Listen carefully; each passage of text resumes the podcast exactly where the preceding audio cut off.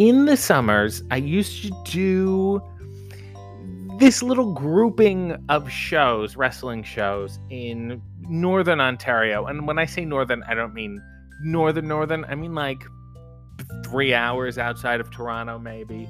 And there was all these this weird grouping of towns. If you live in Ontario and you've ever been to a cottage, they were near where the Big Apple is. And if you've been to a cottage in Ontario, you know what I'm talking about. There's a giant apple.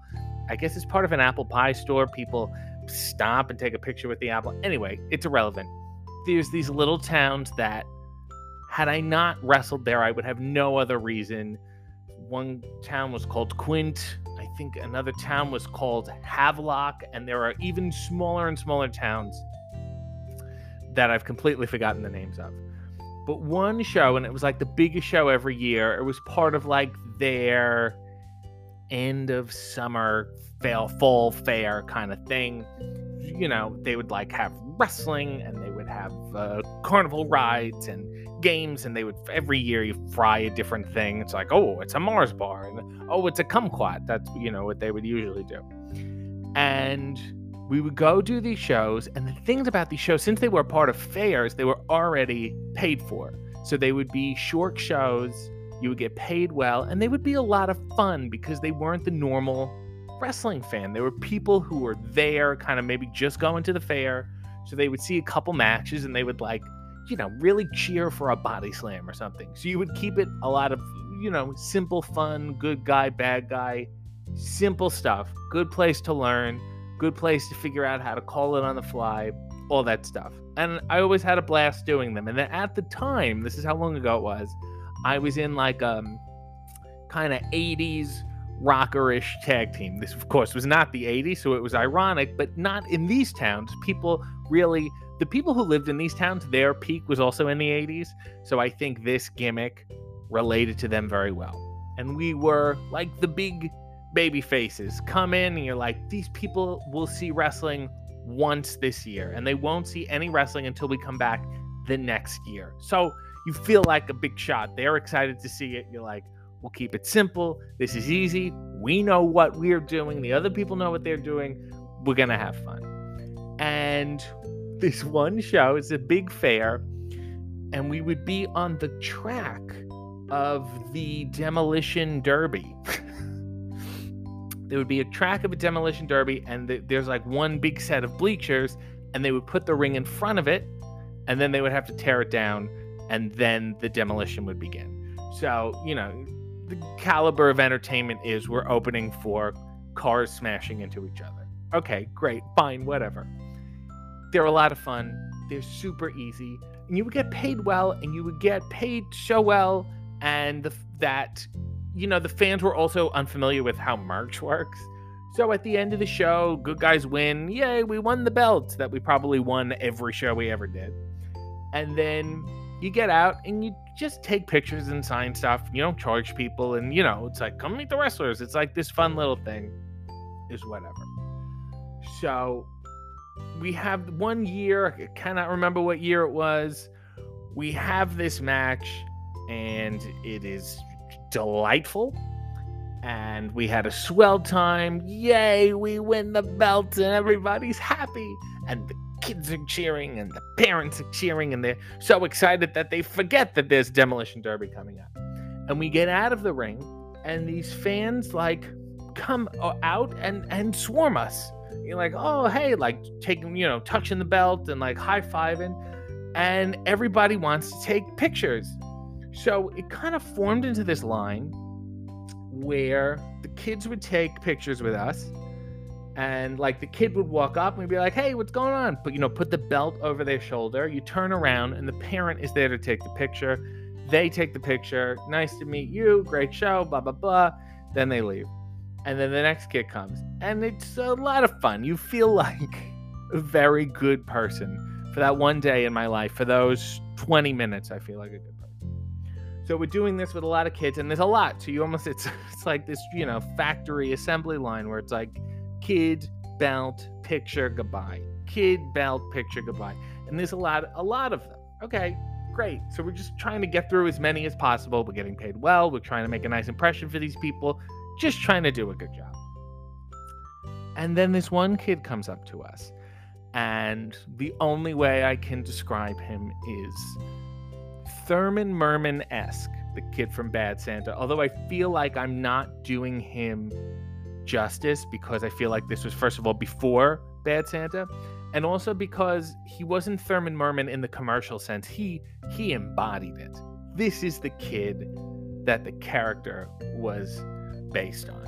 Chubby beyond chubby in the most adorable, sweet, in it like naively chubby. He was just he was adorable and so sweet and so innocent. He's just this this little boy with these, you know, little shorts on, high socks. It's the summer. This is a nice he's, you know, his mind is blown. At least I would like to think so in my mind. And he comes up to us and he goes, "Can I take a picture?" And we're like, "Sure." So we both put the belts on his shoulders. We turn him around. And there's no one there to take his picture. He was alone. And I guess he didn't have people with him. He didn't have any parent or guardian or friend there to take his picture. He just assumed that people were taking these pictures and you would get them at some point, I guess. And he really wanted to take a picture with us. So he figured I'll just get in the line and, you know, turn around and someone will take my picture with these wrestlers. And, you know, we turned around with the big smile, like, hey, and you're like looking for the parent and the camera, and there isn't one. And me and my partner, this this sadness starts to kind of creep over us. And and it's also, you know, this panic. Because this kid obviously thought that someone would be taking his picture. So we're looking and we're looking, and then at some point there's enough lull in the air that we just go, hey okay that's great. Here you go. Good good stuff. And we acted like someone had taken the picture. Because we don't want to say you know you, you, came here alone. What, what the hell is wrong with you? You don't have it no one's taking your picture. You don't want to explain that to the child you just want to say hey you just want to pass the responsibility basically back to him good luck finding the picture because nobody seemed to have taken it and then you know, we quickly move on and go through the kids, more kids and, pictures and blah blah blah.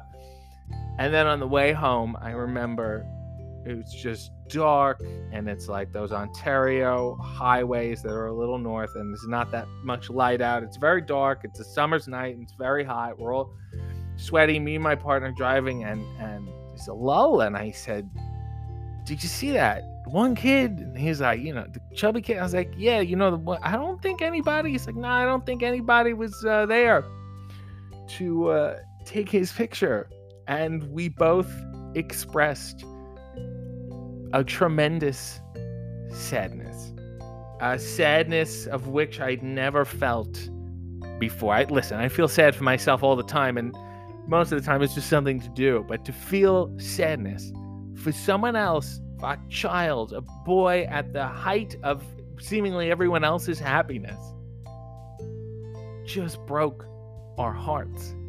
And every time I would see my partner, I would just bring it up to him. that poor kid. Who did, what do you think happened to him? What do you think he does? Where do you think he goes from here? Is this a turning point in his life? Have we ruined this child's life? I have absolutely no idea. And we talked about it, we brought it up sporadically for a whole year. And going to the show the next year, we were just like teasing each other, going, you know, maybe that that kid's going to be there. Is going to say, you know, you guys said you're going to take a picture with me, and nothing. You guys lied to me, and now we now we feel horrible. A year's worth of pent up regret, and it's just you know, it's just going to be a disaster. So then we do the show, pretty much basically the same show we did the year before, I'm sure. And the same thing happens. And we, you know, we're going through the kids and, the pictures and the belt and the kids and the pictures and the belt and whatever. And finally, we see him again. And he's a little older. He's a little bigger, but it's very much the same kid. It's only been a year And we've now braced ourselves. And we're like, hey, man, now we're being super nice to him, anticipating that there's going to be nobody to take his picture. We're like, let's make this kid's day, regardless of the picture. So, like, hey, man, what's going on? He's like, blah, blah, blah. How you been? And put the belts on. He's like, hey, can I take a picture with you? Like, sure. And we're just like, oh, no, not again. Like, what do I have to do this every year? This is like my Twilight Zone curse. And we turned him around and there was somebody there to take his picture. Who it was, I'm assuming it was a parent, unless it was somebody else who saw the scene the year before that and felt bad and decided to snap it. But we took a picture with that kid, and I never went back to that town again. This has been more content with RJ City.